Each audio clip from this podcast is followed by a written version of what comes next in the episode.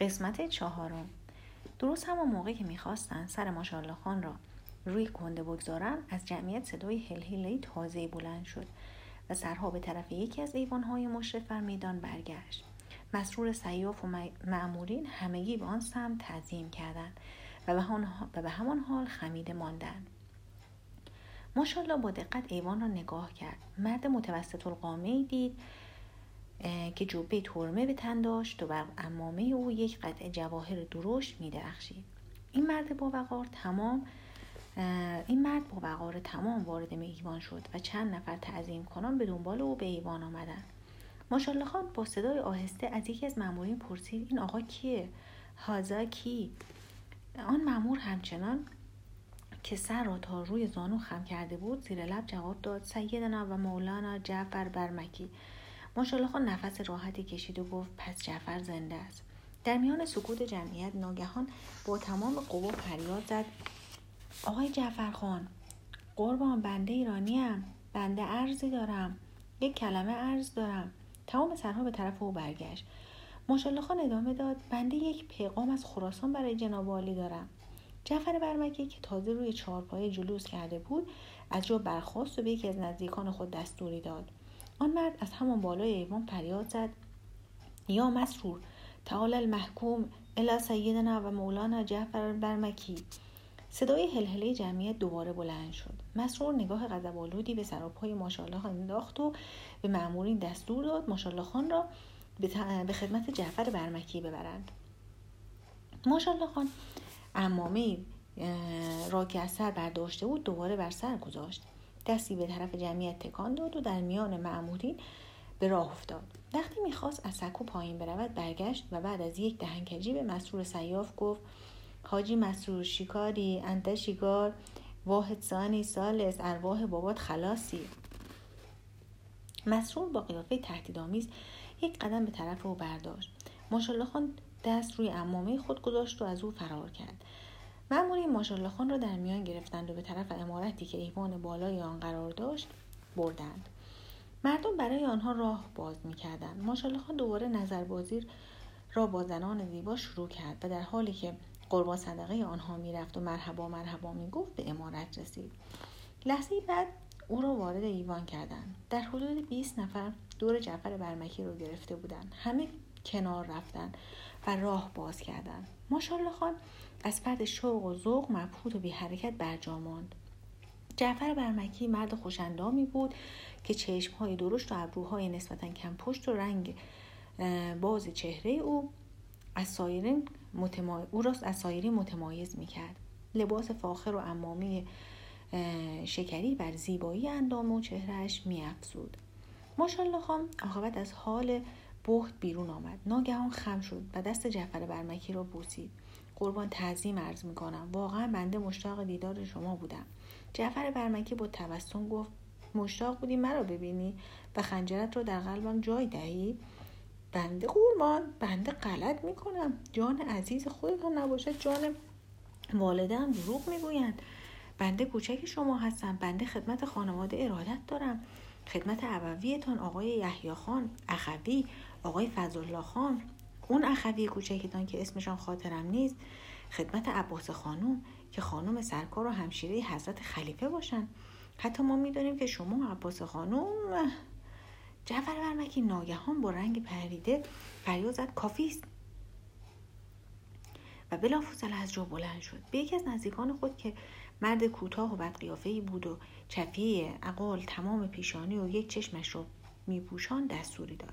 آن مرد زیر بازوی ماشالله خان رو گرفت و به یک اتاق کوچک مجاور ایوان بود و پیش جعفر برگشت. جعفر برمکی او را در به کناری برد و آهسته گفت عبدالله این مرد از اسرار ما مطلع است. فورا به حرم سرای خلیفه برو و به خاتون ما عباسه اطلاع بده که در محل موعود نزدیک غروب آفتاب برای امر مهمی در انتظارش هستم. من سعی می‌کنم از این مرد تحقیق کنم. باید دید چه می‌داند. تصور می‌کنم از جاسوسان ابو محمد تنجوی باشد. ماشاءالله خان در اتاق کوچک روی حسیر نشست. یک شهنه جلوی در اتاق کشید می‌داد. دستی به سیویل خود کشید و زیر لب گفت ماشاءالله خان مثل اینکه باز خیتی بالا آورده. هارون عباسه را برای جعفر عقد کرده که بتواند در مجلسش بیاید. اینها هم اگر با هم رابطه دارند هیچ کس نمی‌داند. تو نزدیک بود جلوی همه افتضاح کنی. جعفر هم برای همین بود که یک دفعه جنی شد و نگذاشت حرفت را تمام کنی. در این موقع در باز شد. شنه تعظیمی کرد و بیرون رفت. جعفر برمکی وارد شد. ماشاءالله خان از جا بلند شد و گفت قربان دوباره تعظیم عرض می‌کنم. جعفر برمکی با قیافه ای که سعی می‌کرد آرام باشد گفت جوان ایرانی تو اسم خواهر سیدنا و مولانا خلیفه هارون رشید رو بر زبان آوردی مقصودت چیست؟ ماشاءالله خان چشمکی زد و لب خنده بر لب دستی به پشت جعفر برمکی زد و گفت دیگه آقا جعفر خان به ماشاءالله خان هم برگ می‌زنی. شما عباس خانم که بله حالی حالی لا والا. جعفر برمکی در اتاق شروع به قدم زدن کرده بود. با آنکه آرامش و متانت ظاهری خود را حفظ کرده بود ولی نگرانی و آشفتگی در چشمهایش به خوبی خوانده می‌شد. ماشاءالله خان که در یک گوشه ساکت و دست به سینه ایستاده بود به خود گفت ماشاءالله مثل اینکه باز خیتی بالا آوردی. آنچه درباره جعفر برمکی و عباس خواهر خانون رشید در کتابهای تاریخ و رمانهای جورجی زیدان خوانده بود به یاد آورد. هارون رشید برای اینکه جعفر بتواند در مجالس خصوصی او حاضر شود عباس خواهر خود را به عقد او درآورده بود. ولی از هر دو قول گرفته بود که به عنوان ظاهری زن و شوهری اکتفا کنند و اکتفا کنند. ولی جعفر و عباسه که دل به مهر یکدیگر بسته بودند پنهانی با یکدیگر معاشرت می‌کردند. بر اثر این معاشرت دو طفل به وجود آمد که آنها را به شهر دیگری فرستادند تا هارون و رشید از ماجرای عشق و رابطه آنها مطلع نشوند وقتی هارون از راز آنها مطلع شد دستور داد مسرور میر غضب اطفال را کش و سر جعفر را برید ماشالله خان حالا می‌فهمید که در اولین برخورد بی جهت دهن لقه کرده و به روابط جعفر و عباس اشاره کرده. جعفر برمکی عاقبت در مقابل ماشالله خان ایستاد و پرسید به ما بگو چه نام داری؟ قربان اسم نوکر شما ماشالله از خراسان میایی نه خیر قربان. اینها چون تمام شهرها فقط اسم خراسان را بلدن ما گفتیم خراسانی هستیم. ولی ما فقط یک سفر 7 سال پیش به خراسان رفتیم و جای شما خالی نایب و زیاره بودیم. جعفر با تعجب به اون نگاه کرد. نگاه می‌کرد. سخنان ماشالله را خیلی عجیب و نامفهوم میافت پس از کدام دیاری جوان؟ ما بچه پامنار هستیم. یعنی آنچه جناب عالی سابقه ندارید سابقه ندارید. تهران یک جایی است که تازگی ها درست شده نزدیک شهر ری. ها از شهر ری هستی. بله قربان از همون طرف ها جعفر برمکی باز چند لحظه در اتاق قدم زد. از پنجره صدای جمعیت که هنوز در میدان انتظار مراجعت محکوم را میکشیدند شنیده می‌شد. هلهله و فریادهای آنها برای ماشالله خان مفهوم نبود ولی تصمیم گرفته بود برای رعایت احتیاط دیگر حرف نزد و چیزی نپرسد و فقط به سوالاتی که از او می‌کنند جواب دهد. جعفر دوباره در مقابل او ایستاد ولی فرصت نکرد سوال خود را بر زبان بیاورد. در اتاق باز شد و مرد کوتاه قد بر قیافهای که چفیه اقال بر سر داشت و جعفر چند دقیقه قبل او را پی مأموریتی فرستاده بود وارد شد. یا جعفر احزارک سیدنا و مولانا اعظم الخلفا هارون و رشید جعفر لحظی به فکر فرو رفت. سپس ماشالله خان گفت حضرت خلیفه مرا احضار فرموده است. عبدالله خدمتگزار صدیق ما با تو خواهد ماند. پس ما خلاصیم قربان. اگر شما نرسیده بودید ما را مثل گوسفند سر بریده بودند فعلا تو مهمان ما هستی. جعفر به اتفاق عبدالله از اتاق بیرون رفت. جمعیت انبوه هنوز در میدان فریاد میکشیدند. جعفر رو به عبدالله کرد و آهسته گفت پیغام مرا به خاتون ما رساندی؟ زنم را فرستادم تا خاتون را از پیغام آقایم مطلع سازد. ولی گمان نمی کنم خاتون در شهر باشد. عبدالله عبدالله این مرد به گمان من از جاسوسان ابو محمد تنجوی است. شخصا از او تحقیق کن. به هر وسیله میدانی باید اسرار او را کشف کنی مراقب باش. کسی از اطرافیان حضرت خلیفه به این مرد نزدیک نشود. سمعا و طاعتا. به مردم هم اطلاع بدهید که سر محکوم تا دو روز دیگر از بدن جدا نخواهد شد. سمعا و طاعتا. جعفر با عجل ایوان مشرف و میدان را ترک کرد. عبدالله دستور جعفر را به وسیله یکی از فراش باشی ها به مسرور صاحب عذاب پیغام داد و خود به اتاق پیش ماشالله خان برگشت. ماشالله خان به محض اینکه عبدالله رو دید با چهره خندان به طرف او آمد و گفت چطوری عبدالله خان؟ کیف حالک؟ ماشالله خان به محض اینکه عبدالله را دید با چهره خندان طرف اومد گفت چطوری عبدالله خان؟ کیف حالک الحمدلله. اما امروز جیگر مسرور سیاف کباب شد. خیلی پکر شد که جعفر برمکی ما را از چنگش درآورد. مرحبا مرحبا. قربان لطف شما. مرحبا به خود شما. مازا اسم انته اسم بنده ماشالله عبدالله مدتی از ماشالله خان تحقیق کرد ولی چیزی دستگیرش نشد. ماشالله خان آشنایی با ابو محمد تنجوی رو جدا انکار می‌کرد. و الله ما همه چه آدم نمی‌شناسیم. همچه آدمی نمی‌شناسیم. یک آقای گنجوی داشتیم که رئیس باجه بود ولی او هم آقای گنجوی بود نه تنجوی.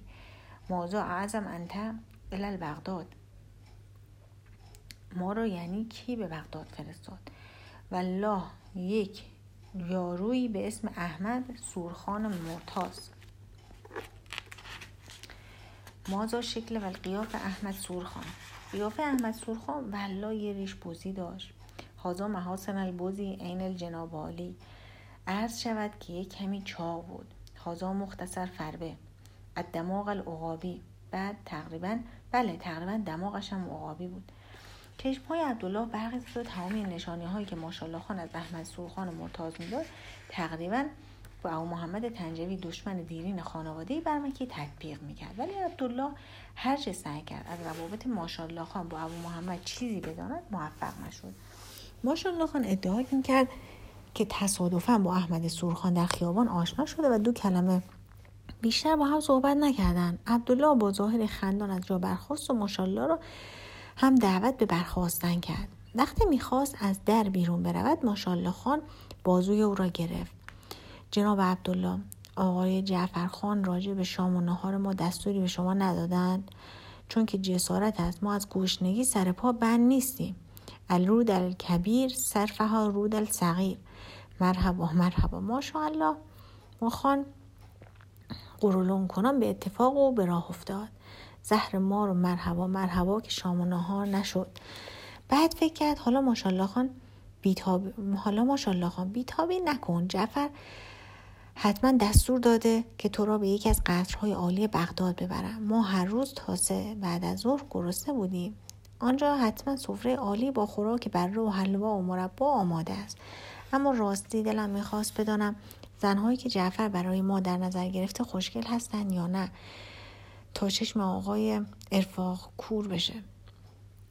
به محض اینکه جمعیت چند هزار نفری حاضر در میدان ماشالله خان را در ایوان دیدن فریاد و هلهله آنها به آسمان رفت. نیش ماشالله خان تا بناگوش باز شد. دستها را به طرف جمعیت دراز کرد. قبل از اینکه عبدالله خان بتواند حرکتی بکند به طرف نرده جلوی ایوان رفت و با اشاره دست مردم را دعوت به سکوت کرد و با بلندترین صدایی که می‌توانست فریاد زد. یا ایوها المردم بنده خیلی از لطف شماها متشکرم. انا ممنون. انشاءالله توفیق فل خدمت گذاری نصیب البنده. ماشالله به قربان محبت انت. دوباره صدای هلهله جمعیت به آسمان رفت و عبدالله ماشالله خان را به طرف در خروجی ایوان برد. جمعیت همچنان فریاد می‌کشند. ولی اگر کسی دقت می‌کرد متوجه می‌شد که فریادها یک جور نیست. عدهای نسبت به محکوم ابراز احساسات موافق و عدهای برای گردن زدن او پافشاری می‌کردند. طرفداران ماشالله خان غیر از چند مرد عموما غیر از چند مرد عموما زنها بودند. مردها که کم کم از این طرفداری زنها عصبانی شده بودند با فریادهای خشمالود آنها را دعوت به سکوت می‌کردند و هیچ نمانده, نمانده بود بین مردها و زنها نزا درگیرد. وقتی عبدالله و ماشالله خان از در پایین امارت خارج شدند دوباره فریادها شدت گرفت. چند نفر از مأمورین شمشیر به دست زندانی را احاطه کرده بودند و عبدالله و ماشالله خان را از میان راهی که جمعیت جلوی آنها باز می‌کرد به طرف سکوی میان میدان بردند. زنها که چهار چشم ماشالله خان را تما... چهار چشمی ماشالله خان را تماشا می‌کردند زیر لب از زیر روبند درباره او حرف می‌زدند.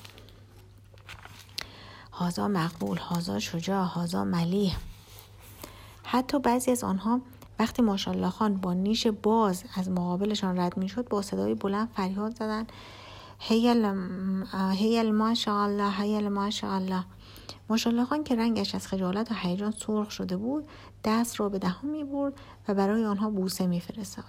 عبدالله او را از یک در سنگی که زیر سکوی میان میدان قرار داشت وارد یک راهروی زیرزمینی کرد. ماشالله خان قبل از گذشتن از در برگشت و به طرف جمعیت یک بوسه فرستاد. صدای فریاد جمعیت بلند شد. ماشالله خان فریاد زد. انشالله برمیگردم. حالا حالا خدمتتون هستم. انا مراجعت. عبدالله دست او رو گرفت و به داخل راه رو کشید. مأمورین مسرور سیاف می‌خواستند جمعیت را متفرق کنند ولی مردم نمی‌رفتند صحبت در گوشی زنها به شدت ادامه داشت. همه از ماشالله خان حرف می زدن و نسبت های عجیب به او می‌دادند بعضی می‌گفتند که یک شاهزاده مصری است. بعضی دیگر ادعا می‌کردند که در شهر شام در حرمسرای خود پنج هزار زن دارد و این شایعات به سرعت برق در تمام بغداد دهم به دهم میگشت. اما ماشالله خان وقتی خود را در راهروی نیمه باریک زیر زمینی یا با تعجب به عبدالله گفت آقای عبدالله مگر راهروی قصر جعفر از زیر زمین است؟ مرحبا مرحبا. ای زهر مار باز مرحبا شد. مثل اینکه با زبان آدم رو درست نمی‌فهمید. عبدالله ماشالله خان را از راهروهای متعدد نیمه تاریک گذران و وارد سرداب وسیع مرتوبی کرد که فقط با چند تا شم تا حدی روشن می‌شد. ماشالله خان ایستاد و نگاهی به اطراف انداخت. در گوشو در گوشو کنار سرداب میله های آهنی و کوره های آتشی و سیخومیخ و سپایی و چرخ های عجیبی دیده می‌شد. بازوی عبدالله رو گرفت و پرسید اینجا کجاست؟ آقای عبدالله مازا مازا عبدالله به مامورین حاضر در سرداب دستوری داد و آنها بیدرنگ خود رو روی ماشالله خان انداختن و شروع به زدن او کردن. حاجی چی کار می‌کنی؟ حاجی انت مریض. آقای عبدالله لا والا شیخ مرحبا به غیرتت. برای چه ما رو می‌زنن؟ عبدالله که با لبخند لبخند ترسناکی او را نگاه می‌کرد گفت انت اقرار علی روابط مل ابو محمد تنجوی. انا اقرار نم نم شیخ انا رفیق انا قوم شیخ ابو محمد تنجوی.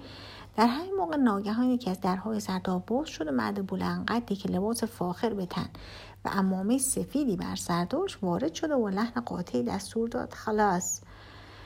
عبدالله و سایر معمولین در مقابل او سر فرود آوردن ماشاءالله خان از ترس بیحالی روی یک چهارپایه افتاد و ناله کنان گفت مرحبا به غیرت آقا عبدالله. مرحبا شیخ. مرد بلند قد رو به عبدالله کرد و گفت سیدنا اعظم الخلفا هارون الرشید اظهار المحکوم الی قصر. ماشاءالله خان که ناله های خود را قطع کرده بود و گوش می‌داد نفسی راحتی کشید و زیر لب گفت خدا پدرش را بیامرزد. این خلیفه را اگر دنبال ما نفرستاده بود این بیچشمروها ما را ناقص می‌کردن.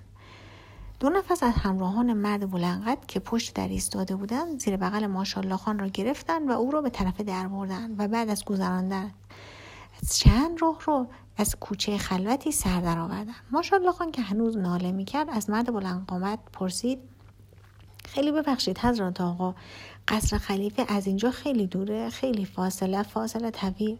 نعم پس بنده از پیاده آمدن معذورم. انا معذور. مازا برای اینکه انا مریض. انا درد شدید. فیل حدود الشکم. هازا ابن الحمار. ضرب واحد لگد. فی حدود ناموس. به دستور مرد بلند آمد. شهنها فورا یک چهار چرخه اسبی آماده کردن ماشالله خان و خود و خود و چهارزانو کف چهار چرخه نشستند چهار چرخه به راه افتاد و معمولین سوار به دنبال آن حرکت کردند. این بود پایان قسمت چهارم. امیدوارم که تا اینجای قصه رو به خوبی گوش کرده باشین.